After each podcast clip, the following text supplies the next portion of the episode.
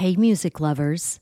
The Canamom Show podcast, in collaboration with Lamkin Guitars, is giving away a custom built, one of a kind electric guitar built by Josh Lamkin.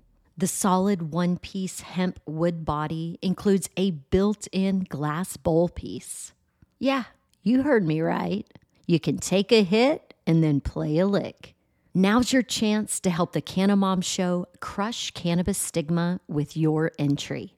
Register for the hemp guitar giveaway online at lamkinguitars.com. That's L A M K I N guitars.com. The drawing will be part of a 420 celebration at the Goods Dispensary in Somerville, Massachusetts, where the guitar is on display for the month of April. But don't worry, you don't have to live in Mass or be present to win. Visit lamkinguitars.com to scope out the hemp guitar giveaway details and entry form. You'll even find a video of what could be your guitar in action. L A M K I N guitars.com.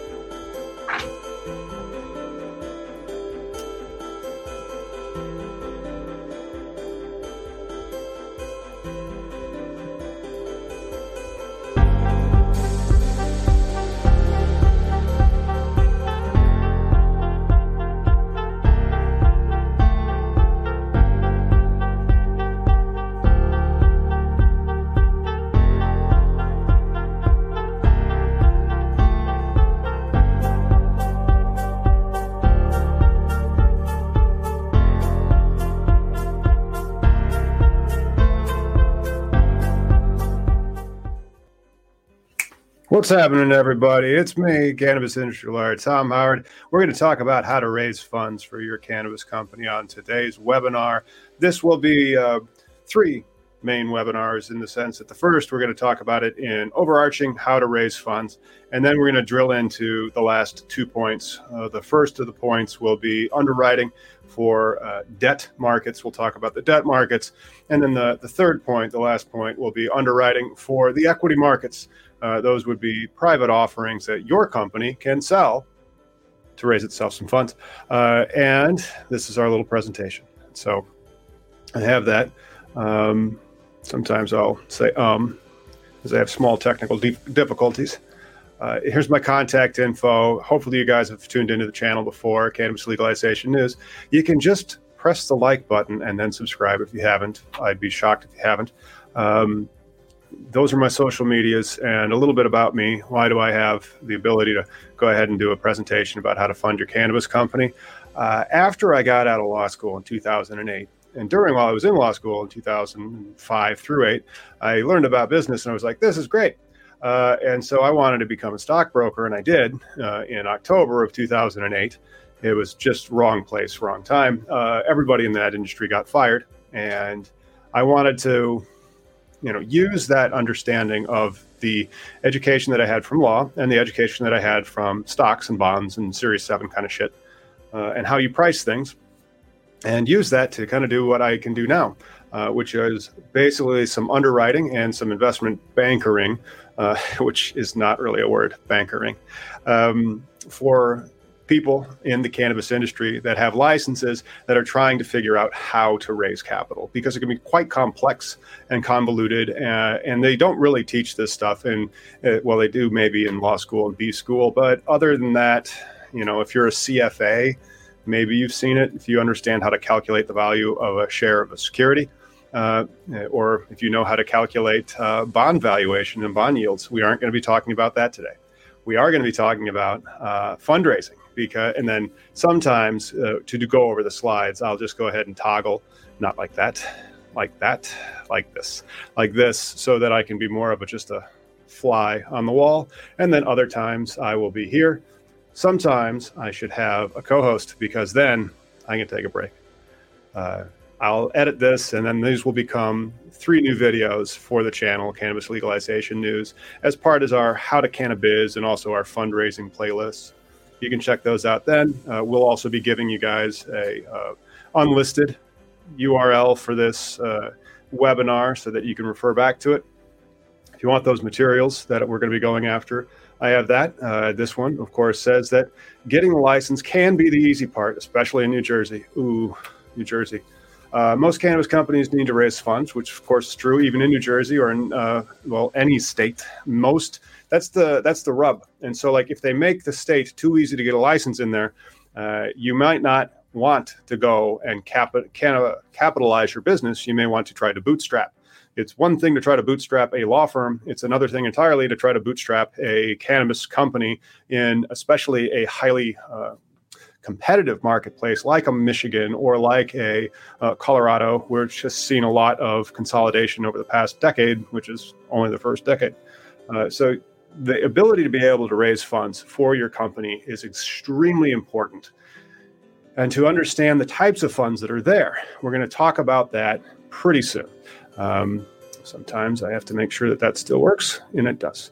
So let's go over the types of funding that are available to your companies. Now, cannabis companies are not all that different. They are just illegal. Self funding, debt financing, securities financing. So the self funding, that is no one. Like again, it says 9% of Americans are millionaires. So, uh, and then even even if they have that money, I would still say don't self fund, and we'll explain that in a bit. Uh, and then, well, don't entirely self fund. Self fund to the extent that you reasonably need to. Uh, and then, if you do not do that beyond, uh, we'll, we'll talk about that in just a moment. Uh, the third one is the securities. Now, the securities markets are huge. The securities markets, including uh, the debt securities, like I want to say the stocks, publicly traded or over the counter, mm, 20 trillion, maybe not right now. They've been selling off lately uh, in the United States market, at least about you know 15 to 20 trillion. Let's get that five trillion right there. And then you have um, private debt markets or debt markets that aren't bonds, and that's at about 12 and a half trillion. And then you have the bond market, which is, uh, we'll go over what bonds are during the securities financing portion, which is about 47 trillion. So out of all the equities that are out there, there's a lot more in debt, and there's good reason for it. Let's see. So let's talk a little bit about debt and how debt can make your company more profitable, which most people get scared about. They're like, wait, debt's going to make my company more profitable? Uh, and so I have a little bit of a uh, example here with a hypothetical $10 million um, startup costs. And so you're going to have a grow. Let's say it's a craft grow. So it also has extraction and goes up to 14,000 square foot of flowering canopy, which is usually around like tier two ish level uh, on the East Coast, uh, 10,000 to 15,000 square feet of flowering canopy, for example. Not a, a small build, you know, thousands of plants, uh, millions of dollars, maybe $10 million in your startup costs. And so you could have one guy just put the whole $10 million down, right? Now, you can find financing out there. We can help you find financing out there, you know, at cannabisindustrylawyer.com if you want to find me on the internet, or uh, that's my IG handle. Uh, you might be able to find 30%, 20% down if it's a construction loan or the types of uh, other loan products that are kind of more popular in Europe, but out there. and then you have your down payment money, and then that comes with 3 million down, 7 million financed let's say it's a 10% rate of interest and it's cannabis You'd be lucky if it's 10%. That's about $700,000 a year. Uh, and so you'd have your debt service that you would pay, which, of course, is interest. So it's deductible. I believe we'd have to get our accountant on the line. Maybe that the uh, all the interest is deductible because of 280e, but I don't think that's how it applies. And uh, so you have your down payment, and then you have your interest payment, and then after that you'd be profitable. But if you put the whole 10 million dollars down, do you have to return the whole 10 million dollars to the investor before you have a dollar of profit? Uh, now, if these future cash flows that you're going to be able to have uh, are going to be able to service the debt, we're going to talk a little bit more about that. But these future cash flows are what really give you your credit rating or your credit worthiness. We're going to also go over commercial uh, banking, which is something that I did after I became a stockbroker. Was a lot of commercial banking. I was a lawyer for them. So uh, the self-funding. Again, I, I, stress not to do this. Uh, and so instead, what you should do is run some models and see how much debt your company can handle. Now, in the 1980s, which were a strange decade, uh, spreadsheets were just coming into vogue, and you could figure out uh, from those how much money a possible LBO target made every year, cash. And so you would be able to then estimate how much cash that thing could uh, fund towards debt. And then you would load all that stuff up on debt and use that to buy it out. So those are the old leverage buyouts. Now, uh, they were able to get done because they could finance debt from cash flows. You, as a cannabis company, are in the agricultural commodity market. So you, in theory, have a yield. If you're on one side of the plant that's that's flowering it, uh, the extraction yield still has a yield, a little bit different math, and then the retail uh, to a certain extent that's not necessarily a yield, but uh, there's a, definitely an output velocity there. We know how much to reasonably be expect for you to sell based on uh, numbers that are in the markets. A lot of these markets, of course, they're legacy. They're Washington State, they're Colorado. Uh, Michigan publishes some pretty good data. Illinois does not. Uh, and so that's the other thing that I bring up on having debt instead of just self funding. I should have put self funding, but not entirely. Uh, don't you have a fiduciary duty to maximize profit? And so, if you have a debt line item instead of a huge uh, capital investment that you have to repay, uh, then you'd be able to have much more profitable of a business. Sure, in theory, you'd want to pay off that so you're paying more than just the interest, but uh, that interest is tax advantaged. And then it also allows you to say that you have a profit before you have to repay all of the equity uh, infused by that one particular shareholder. Uh, and so that's one of the reasons why you want to use debt. You just have your debt service with your cash flow, and then everything else on top of it is considered profits. And of course, creditors get paid first. It's another reason why people might want to consider debt. Uh, next one. So these are the debt markets, and you're going to be able to access them in cannabis. There's no shortage of lenders that are out there uh, trying to find cannabis licenses and then loan them money at double digit rates with a lot of points for brokers or for origination. Uh, and, and that's just kind of where you're at because these debt markets aren't like the, the 12.5 trillion dollars that was in uh, Q1 of 2022 that are in non financial business debts you know, i.e., not bonds, loans with banks and whatnot. Now, most of these banks that you have in cannabis are private equity funds, you know, family offices. It's not an FDIC insured lender. It can't be.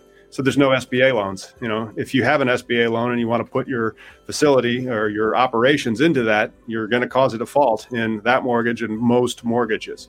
Uh, and as a result, um, a lot of private lending and private banking is what's fueling the cannabis industry's growth, not the uh, mom and pop banks, not the community banks, not even the big banks. Uh, banks won't touch this stuff because it literally is money laundering to have a bank account as a plant touching cannabis license.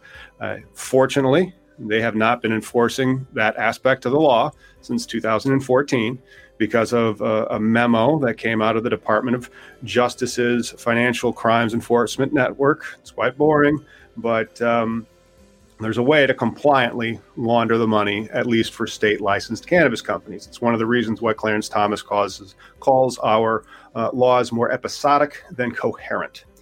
Uh, and that's not necessarily the best thing because this these markets, these credit markets, are still there for regular businesses. They're just even easier to access. So these other markets, the the non-traditional lending markets, uh, they're going to have a higher, juicier interest rate. You're going to have to pay that but welcome to the cannabis industry. For example, you can even get like construction loans. There's construction loans out there to start up your business, but you usually have to prepay all the interest first. You're going to pay about 20% of the total project down in an account. That's going to go to interest over the course of maybe four years, let's say, as you get up and going. Uh, however, you have to realize how your financial um, models really work.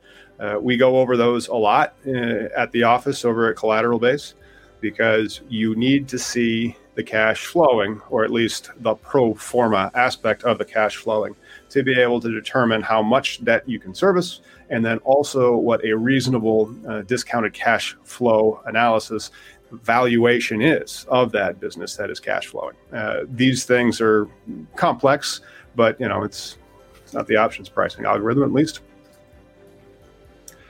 And then there's equity financing. Equity is different than debt. Uh, even though, like a bond, what's a bond? A bond is a promise to pay. It's very similar to a uh, promissory note, like a loan, but they are two different uh, methods of kind of doing the same thing. Uh, a bond, let's say, is have them in increments of $1,000. You could sell $10,000 worth of bonds or borrow $10,000. That loan would have an interest rate and a payment schedule, and then it might be very truly like a bond if it's interest only.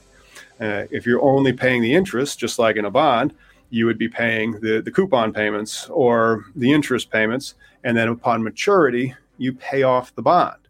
Now, uh, sometimes a promissory note might have uh, the same thing where it's just paying interest. And then at the end of it, you, you pay off the note, or perhaps it converts into a class of equity or some type of shares. Now, they also have that in bonds. They call it mezzanine bonds or mezzanine financing. We're going to go over the capital stack here later. And these are all the these are all the things in the, the Swiss Army knife that is the financial ability of your company to be able to sell crap besides weed. Uh, I mean, itself, I mean, debt, I mean, uh, portions of its future cash flows, all of those types of things. And if you see the license that you fought so hard to get as having all these other rights and potential avenues for cash flows, it, raising money isn't easy. It especially is not easy in the cannabis industry.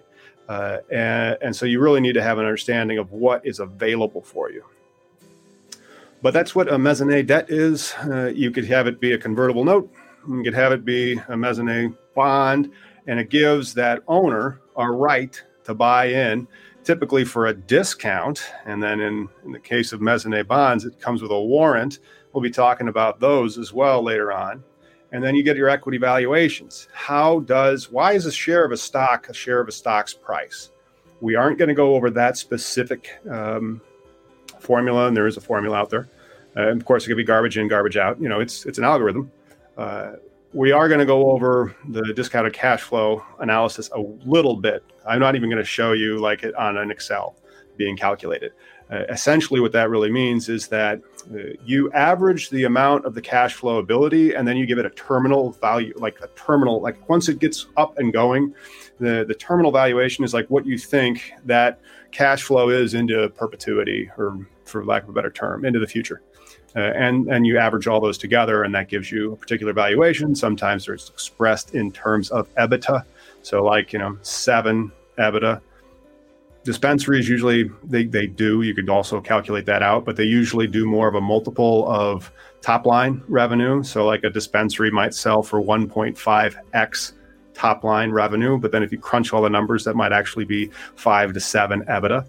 Uh, we're going to go over all that type of stuff, but that is the general the general explanation of what we're going to be going over and the options that are available to cannabis license holders to capitalize their business. And now I'm to click So we're done with that. That's that's the end of this part of it. Uh, now we're going to focus a lot on underwriting and on private placements. we take a small drink and uh, remind you that it is 4:20 somewhere because it's about 20 past the hour. I just don't want you guys watching me swig my soda.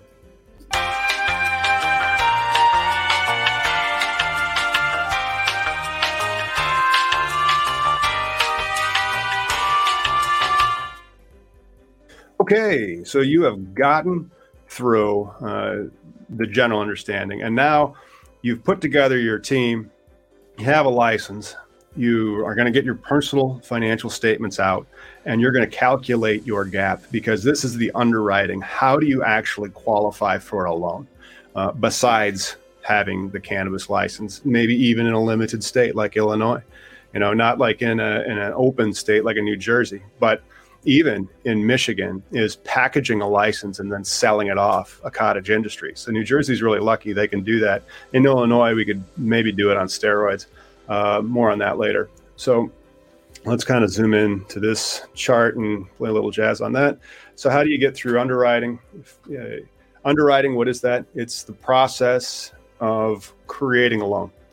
So we, as the bank, will be examining the, the borrower and that borrower needs to demonstrate how the bank, the lender, the creditor gets paid back. Uh, what collateral is there in case anything goes wrong? What other assurances does the lender have to be able to be paid? So, your first position is you're going to get your team. Uh, who is on your team? If you've gotten a cannabis license already, you've clearly put together a team. Hopefully, one of the members of the team had capital experience. I don't care if this is your CFO. Uh, I don't care if it's your real estate guy. Uh, I someone on your team hopefully is a successful business person who rubs elbows with other people in his social economic class, which is at least an accredited investor. Um, there's other ones that are like more rich that you really want to train on, but they uh, are even more difficult to find, like qualified purchasers, for example, and other particular parties is defined under the Investment Securities Act, the one from 1940. Um, and so the second part then is you really have to understand how much money you have to put as a down payment. And that down payment money, that is in cash. You really don't want to go to a lender with a second position on anything because that, that lender is going to want a first position or what they're going to call a senior creditor. That's at the end right there. You're going to be planning your capital stack now. And what does that mean, your capital stack? That's the whole Megillah of your cannabis company's ownership and rights to repayment. So, you know, on your cash flows, if you do one of those loans where, let's say, the state of Illinois, for example, you can get a million dollar loan. And so you're going to show this million dollars coming in on the statement of cash flows. But then, of course, there's an obligation over there. It's canceling out on the balance sheet after the cash is funded and says, well, we got to repay that. But at least you'd see it flowing through as cash, and then you, you go use it to do other things. Uh, but then that is going to influence your capital stack. And so you're going to have your creditors, you're going to have your equity holders, you're going to have, they call it diluted and, and non diluted. And what does that mean? It usually means the people that have the contingent right to the ownership. For example, the convertible bond or the convertible note.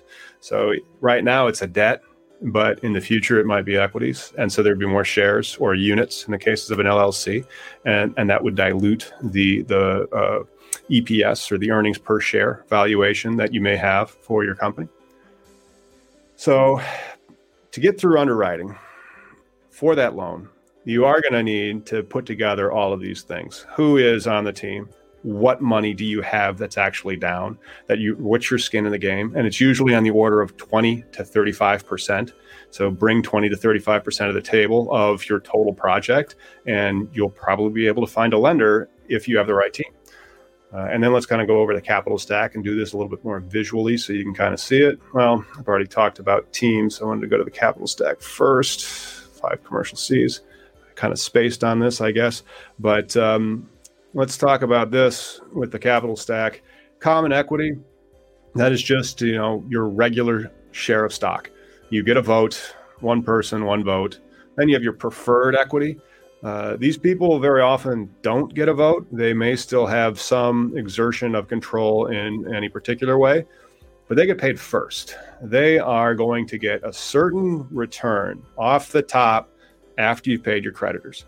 And then you have your mezzanine debt behind that. And so that is uh, mezzanine debt being convertible notes uh, or mezzanine bonds, which are basically convertible bonds, uh, a bond with a warrant stuck onto it, and a warrant's just an option to buy, uh, you know, an equity share for a particular uh, price. And then senior debt, and this would be first priority creditors. And so those first priority creditors, that's the person who has the mortgage on your house, not the second mortgage, the first one. Uh, and, and, so that's your risk return. So the common equity holders, they have the most risk. They can lose it all. They might even have signed personal guarantees. And so therefore they can make the most. and then down the line, senior debt, they made a deal for a particular percentage. And then some people are like, well, what's the prepayment penalty? Sure, they'll even check that. But they know that it's a creditor. Once they've been repaid according to the terms of that contract, that lien is discharged. It's gone. You don't have to deal with the person anymore, unlike mezzanine debt, preferred equity, or common equity. All right. Now let's catch back up on those previous two ones. Uh, so then there's your team, business executives, sale and marketing, experienced professionals. Uh, your your underwriter is going to be a little wary or leery if you've never done this before and uh, you're pre-money. And so there's a difference between pre-money, and post money. And so that really is are you in operations already?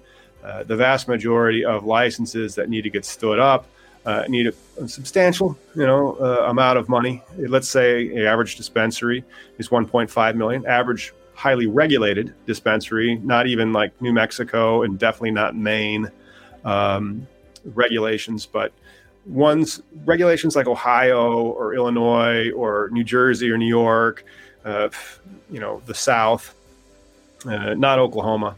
Those types of regulations are going to require you to spend a lot of money on security and odor mitigation. Uh, hundreds of thousands of dollars on the security, tens of thousands of dollars on the odor mitigation. Uh, and the 1.5 million is an average budget for your dispensary.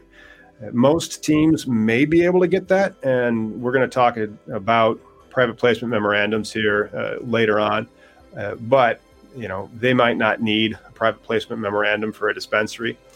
And then you have um, the rest of the people that are on your team. Hopefully, on here is that experienced professional at the back, you know, right there at the bottom. The business executives, you know, tap into people that actually have money. Your sales and marketing people, these are people, people. They are good with relationships, and they can help you move your product and then uh, experienced professionals. Those are your growers those are your extractors and then of course your consumer packaged goods people or your retail ex- professionals. Maybe you've gotten four different dispensaries stood up in a different state and you're just entering into a new state and sure while you could put down the $3 million you'd like to be a little light and finance the thing a little bit. Um, okay. Let's then continue on to the next one this is what uh, the five C's of commercial credit. Now, this is uh, this takes me back because I have not represented financial institutions for about four years. Uh, but then you have, well, I did do that one. That's not true. I, I did have one small matter for a financial. That was a favor. That was a favor this past year. Um, so collateral. That is what do you do to ensure your uh, stuff that you borrowed is repaid? So if you're going to build uh, a 10 million dollar uh, facility, uh, you're going to have substantial collateral uh, in, in, the sense that you have an asset, a hard underlying asset. You might be able to get that 70 30. Uh, and then capital, that is like the skin in the game. How much actual money do you have? Conditions. Why does this make financial sense? Because one of the worst things is being right at the wrong time because you're still wrong.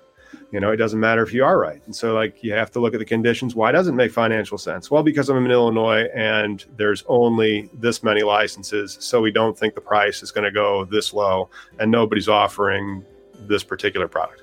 Uh, what about New Jersey? Maybe something similar. You're still early. Uh, you know, if you're in New Mexico, same, you know, you're, you're still, and then it's why does it make financial sense? That gets into minding your margin. Um, and that minding your margin, that's just business operators. Do you have real business operators? Uh, character. Why do you why do, why are you trustworthy? So that is the character of the person. Like you know, uh, do you have something you could lose? Like uh, very often, you might have a lawyer or an accountant on your team because they are licensed. They aren't going to risk their particular license, or like a doctor, same thing. They also have a license. So they uh, they have demonstrated at least to regulators in that state trust which is quite important uh, from getting a, a, cannabis license or getting a, a loan. And then finally, that capacity aspect. Cash flows is what I mean by capacity. How much of this product should you be able to sell? Uh, uh, the the financial modeling, you know, they're pro forma for the sake of forms. Uh, so we'll talk more about that when we're actually doing the security offering.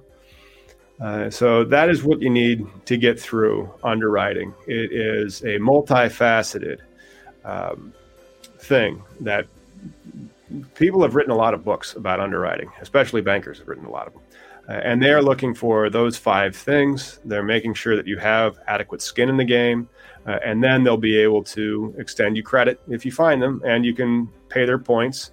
But that is how you can really take the amount of money that we're going to talk about the securities now, uh, and that could be the actual cash, and then turn that cash into the debt.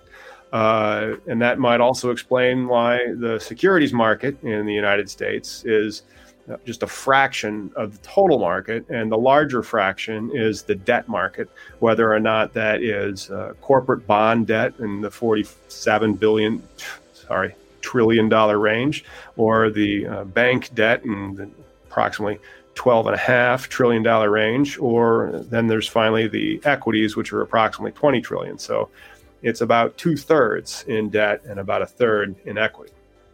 All right, now we're going to have some fun. Let's go sell some securities. So here's how you're going to do the security aspect of it. You're going to have a plan and some models. And then that plan and models is going to go to an investor and that investor is hopefully going to give you the cash. And then you're going to use that cash and you're going to leverage it uh, to put it to work uh, and get the lender to turn that 5 million you've raised from the investors into 25 million from your creditors. And then you have a real operation. So you're going to be able to build out a, pretty substantial operation for 25 million dollars. If you put the 5 million and then access the credit markets and have the right team that you've put together and the model makes sense and the plan's good, the investor is going to be able to look at that and see the return that they're going to be getting. Uh, and then you're going to be able to have that cash to go and apply for that loan. And that all gets baked into the cake of all the information that you have to disclose to the investor. Otherwise, he can sue you for many different causes of actions. So, selling securities, what does that really mean? Uh, what is a security? Now, a security is defined under the Security Investment Act of 1933, or that's just the Securities Act of 1933, and it's defined extremely broadly. Uh, in the sense that it could be those those loans that your company makes could be a security. Uh, the options that your company makes could be a security. Failure to disclose all of the information about the securities that you're selling can lead to securities fraud. So if you're doing this like in a publicly traded market, you're going to have what they call for your stock a prospectus. Now, it, we're not going to be doing publicly traded markets, you know, with IPOs and stuff. Nobody does that. Like 99% of companies aren't that. Uh, you're going to be doing the private placement stuff, the exempt exempt securities under 506 Reg D. Uh, and then the corresponding state corollary to those because very often what happens is the feds make a law and then all the states pretty much copy it and then they can uh, have all the same policies on an interstate level. Then you can even do crowdfunding. So that's one of the other things. I wanted to plug our crowdfunding portal over at illinoiscannabisfunding.com uh, this is not for uh, equities because we didn't want that to screw up the um, you know what do they call those the org charts and the other things uh, we didn't want to use crowdfunding to do equities in cannabis because it just you'd have too many people on the org chart, and then everybody would have to be fingerprinted and all this other stuff. So we're like, well, let's make it a loan. But you can go uh, and get listed with your cannabis company over at IllinoisCannabisFunding.com. Uh, and we can help you raise. And that might be really the way that you'd want to stand up a dispensary. See if you can raise $500,000 and then go access the debt markets and get your build out done and get open. Uh, okay, so let's talk about a PPM. A PPM, and we have several of them uh, in the cannabis space, no less. And so the one that is, you can see it's uh, on the right, that is its table of contents, and it's got all sorts of stuff that's in it. You know, the offering and the company, the overviews, all these types of disclosures that you're required to make. And it discloses and it describes what securities are being offered, how much you have to invest, you know, what you're going to be doing with the money, all of that stuff. Um, eh, and then I have not bad person because I didn't turn on do not disturb before this and people are calling me. Okay. Do not disturb is now on. Okay. No, it's not. Google has updated that. Fuck. Well, I almost hit the technical difficulties bumper on that one. Stop calling me. Seriously. Uh, okay.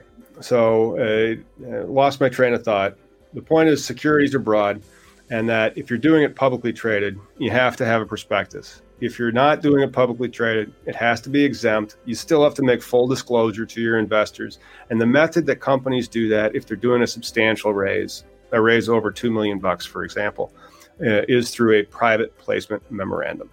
Uh, we have a copy of several that we've drafted for offerings that we're doing uh, in Illinois for craft grows. This one that we have uh, detailed here, that one was to sell B shares.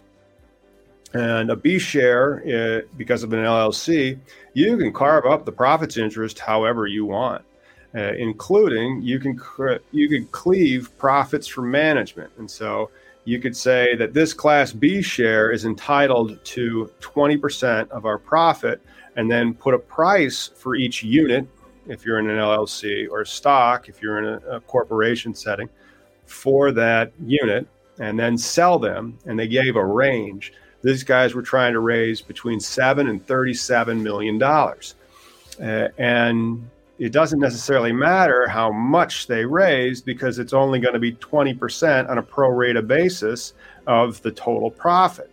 And they don't have any voting rights. So that's what one company did. Uh, and you really need to be able to find that investors whose motivation is cash flow uh, that doesn't really want to be in on the day-to-day management of the company. And that can be difficult to find in cannabis. It really can you know?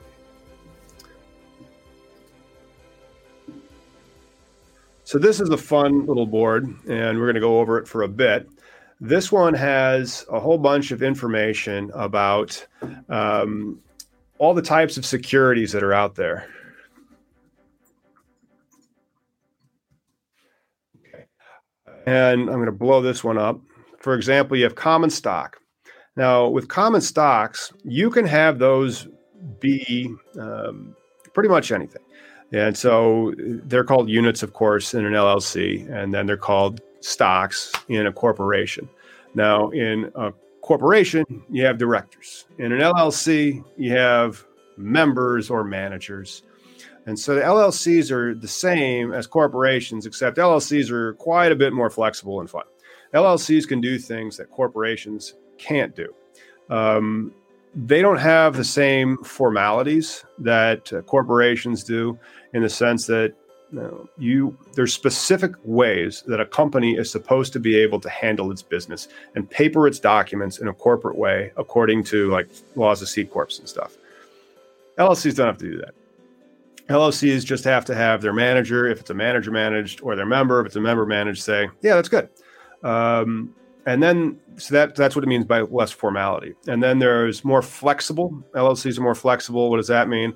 Well, they can start carving up all the different classes of stock and and you know separate ownership from control, uh, uh make preferred shares. For example, we also have like Class C shares up there. Uh, Class C shares are something that Google used to keep control, and actually not just Google. A lot of tech companies have used it to keep control, where they have a share of stock which is just like a common share of stock, except it's a fraction of the voting interest. So it's it's the same unit of kind of ownership, but with like a tenth of the vote. So you'd have to have 10 of those units of ownership to have one share of founders share ownership. And so that's why they have like A shares, B shares, and C shares.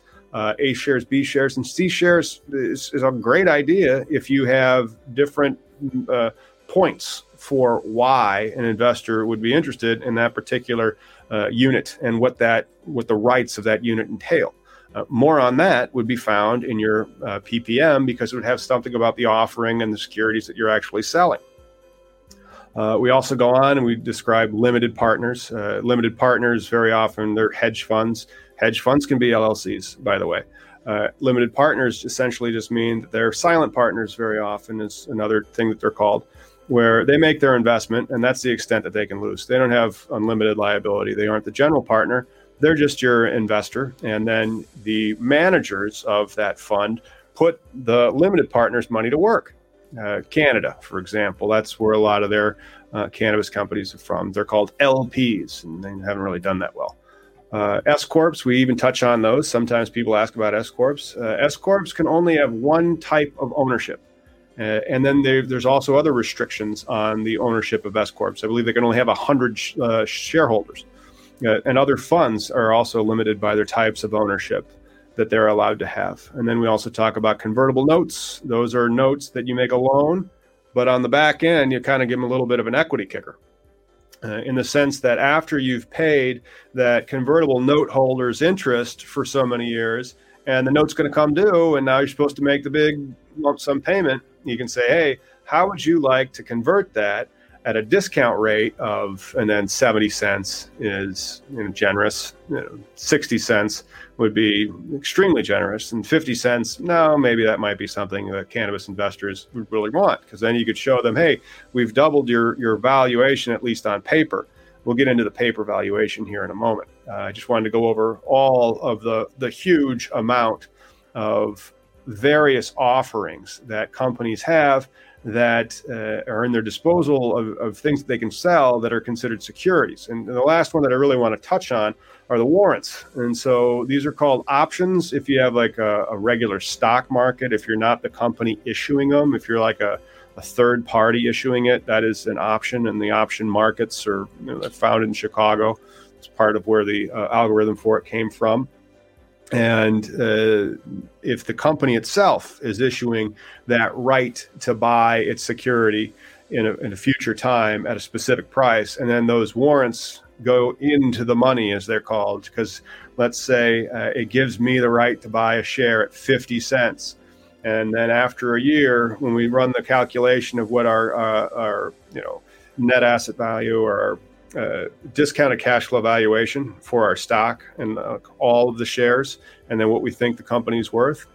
You know, how much has that gone up in that one year or two years? Like with the publicly traded cannabis companies, it's kind of easy.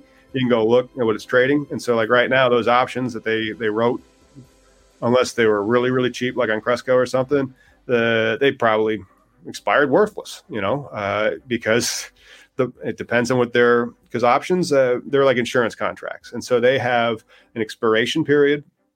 They also have like a price. And so like if if it was written at 50 cents like you have the right to buy a share at 50 cents. And after two years you've done a great job and it looks like your stock price is now at $2.50 as soon as you exercise that you've made $2 now granted it's a share of stock. It's probably going to be restricted. It's it's privately held uh, there's no market for that security. It's going to be a paper gain. And so, you know, if you're going to give these types of equity kickers to your investors, make sure you show them an exit.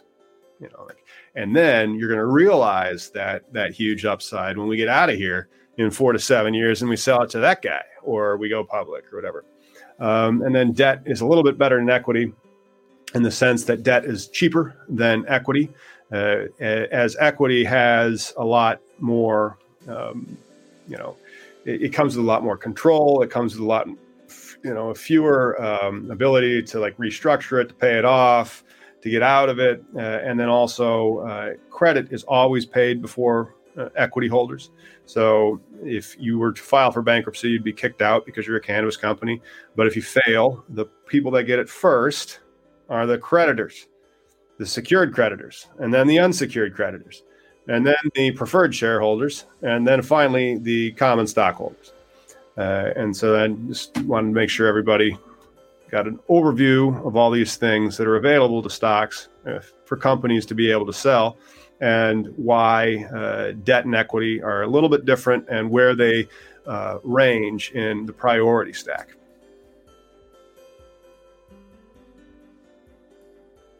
All right, so what goes into a private placement memorandum or a PPM?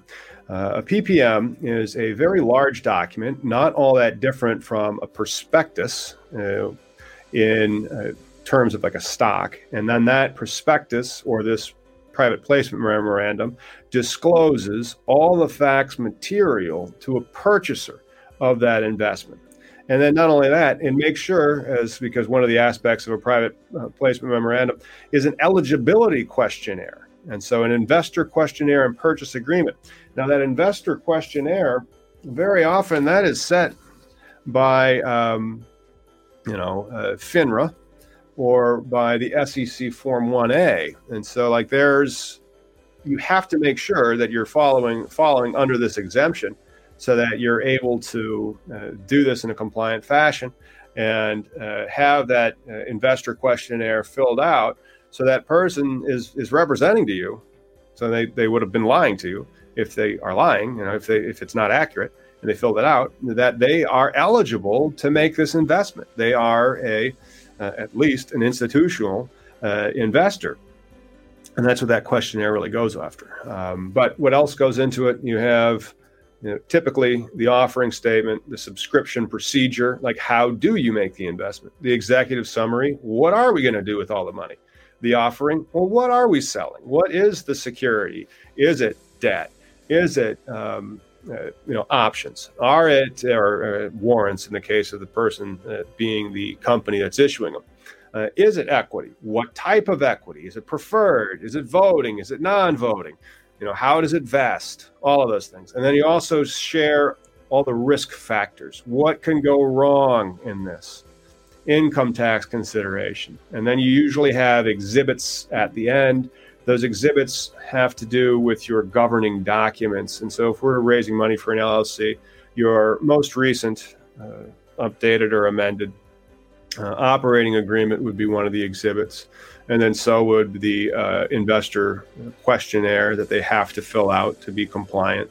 And then also the purchase agreement so that you're making clear with the investor what the terms of the contracts are so that they can give you the money and then you go put it to work.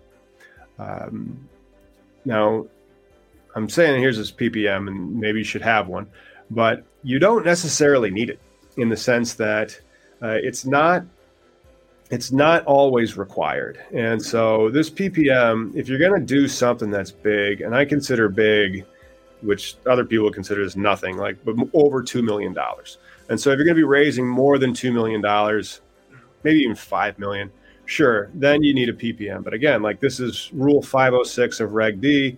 They they don't they mandate initial disclosures are truthful and accurate information to investors, but there's no specific information or disclosures to accreditors investors. So like they don't specifically say under the law that you need to have a PPM. It's just what's done uh, for large raises, and they do it because you want to uh, come off as credible and also ex- comply with all the securities laws and do it right and then uh, do it in the way that other people are doing it so that when you ask that person who clearly has more than a million dollars to invest it doesn't seem off. You know it seems like they had a ppm just like all the other ones and their numbers seem good and they had access to uh, the license and then they had uh, operators that had and i went to their farms in oregon. So like there's this due diligence process that these uh, equity investors should be going through before they're going to just fork over millions of dollars to you ter- to turn into three to five times that amount of money and then put it all to work so that you can start generating revenue and paying your creditors and then deducting that interest and declaring their balance over that to be a profit and then paying your investors whatever their particular percent that you negotiated with them pursuant to the terms of that PPMR. Uh, and so you're trying to find these accredited investors here. You can know, you can tell they, they are usually getting on and or off private jets. Uh, they have assets over a million bucks beyond their principal reference, and they make over two hundred thousand a year. Uh, and so there are several uh, accredited investors. They're not as rare as just straight up millionaires because you can be an accredited investor by cash flow. So salary over two hundred thousand dollars a year, uh, a business that makes more than two hundred thousand dollars a year. That would be sufficient, uh, and so you know it's it's not just now. There's other ones that go up, like qualified purchaser, institutional investors. Like there's there's larger definitions that have even more money, like you know one million, two million, three million dollars. Uh, and then if you're going to go public, sure, you probably have already had several PPMs.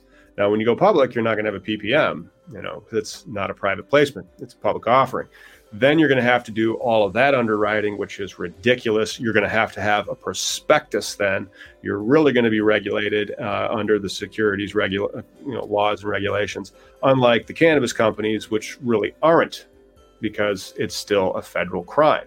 It's one of the reasons why it's so hard to raise this money but it still would be that hard to raise that money, even if it was legal, because then, you know, you could actually go to a bank, but the bank would still want about 20 to 25% down. And if you're raising $10 million, that's like $2.5 million that you need down. And most people don't have that. And so that's one of the reasons why these limited partnerships are popular. Uh, and so you have the investor very often, they get uh, preferred shares they get something, but they don't really want control because their bag ain't weed or they're not the operators of the business. They just believe in its vision. They think the numbers add up. They think it's going to be a safe investment that's backed by adequate amounts of collateral and cash flow so that no matter what happens, at least they're going to get their money back and they're probably also going to get a healthy return.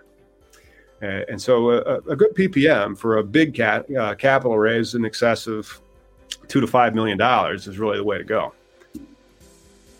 That, and of course, you're going to need a whole business plan that has the financial models that you can then use to base into the PPM. And then, of course, you're going to a, a PPM is very often it's a, a good business plan, but it's a legalese business plan because uh, business plans don't go into all the material risks of a of an offering. They usually kind of gloss over all those things. Um, but if you're going to be trying to avoid being sued for rescission or for securities fraud, you want to make sure that you've provided all complete disclosure of any possible risk that could go wrong about how that person could lose their money. Because if that if it goes wrong, they're going to sue you because they'd rather sue you than take a loss. Who wouldn't, right?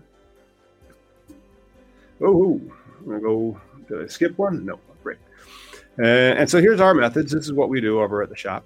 Uh, first, we're going to start with your personal financial statements, and then we're going to start with inputs to build your financial model. So your cost of construction and operations, and then your cash flows, and then we're going to continue to flesh that out into a financial model and investment deck that provides for your valuation.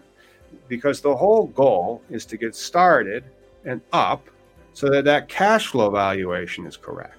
And that's where you see a lot of the, at least on paper, upside to the investment from the initial investor.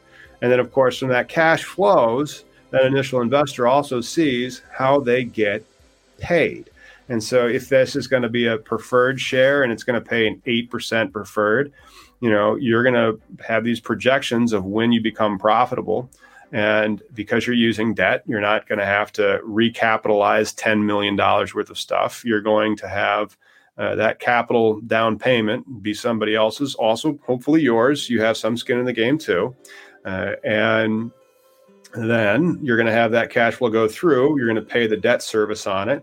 The rest is all going to be profit. And then you're going to allocate that to where it needs to go pursuant to the terms that uh, you would workshop with us. You know, and then once you know the deal, then you can build the PPM. And so first you have to really understand your offering. And so I'm doing an offering for up to nine uh, crafts in Illinois, and I finally kind of like figured out how I was going to do it and and tweak it, and so then I can describe it in the the, the PPM, so that when I am raising these pools of money, uh, I will be able to explain the concept to the investor, and then I know what type of investor I'm looking for for that because each one of them then gets to be uh, you know, launched in a particular way. And if, there's a lot of NDAs and non-disclosures that you're going to build into your own because you're going to have your secret sauce, and so we have to kind of develop that. And that's that's essentially step four. You know, you strategize your goals with your investment, and then flexible options that all LLCs offer for control and profits interest.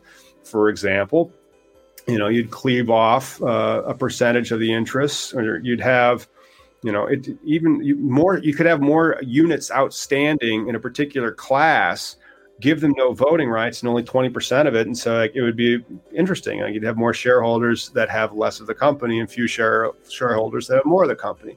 These these llcs can have very interesting ownership and so can c corps. C corps can have a different uh, types of ownership as well. Not s corps we've gone over this.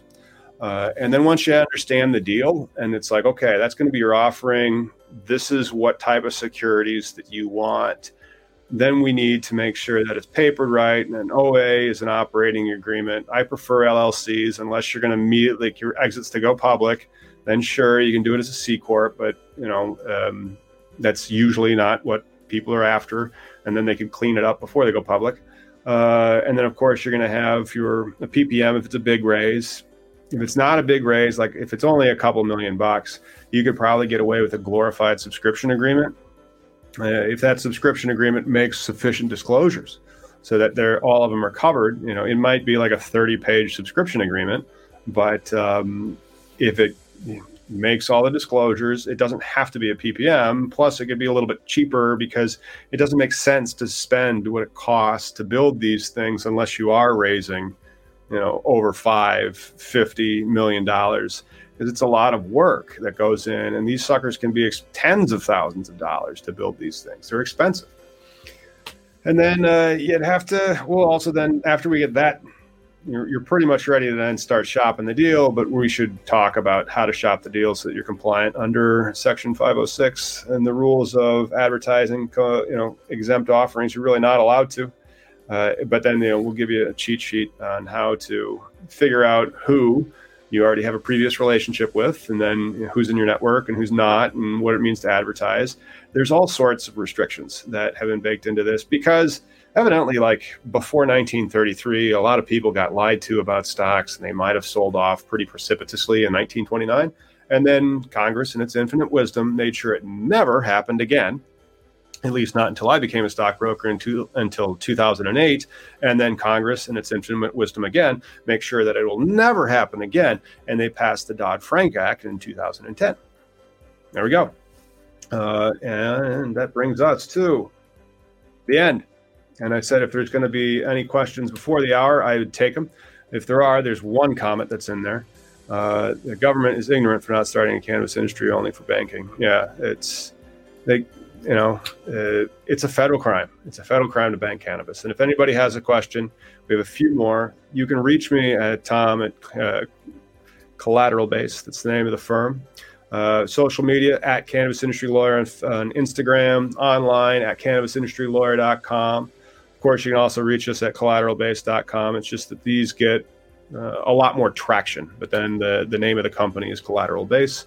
Uh, thanks, guys, for tuning in you have any questions about how to raise capital, if you're working on any and you need help with your models, you need help with um, you know, your securities offerings, and then your business plan so it makes sense and, and what you're offering, uh, and how to paper it, you know, give us a ring. Uh, here's our contact information again. I do appreciate it. Uh, thank you so much for tuning in. It's been about an hour, uh, fairly well attended. Um, next time I'll be doing this again, but I'm really going to tailor it to the accredited investors and even the ones above that. But they just aren't any. You know, you'd have to go to like a boat race to find those people. All right. Thanks so much. Hopefully, you guys enjoyed it. Uh, this will be live for you, and you'll get this uh, via email. And then I'm going to cut it up uh, to make three new videos. And I'll see you guys on Sunday when I read the news Miggy.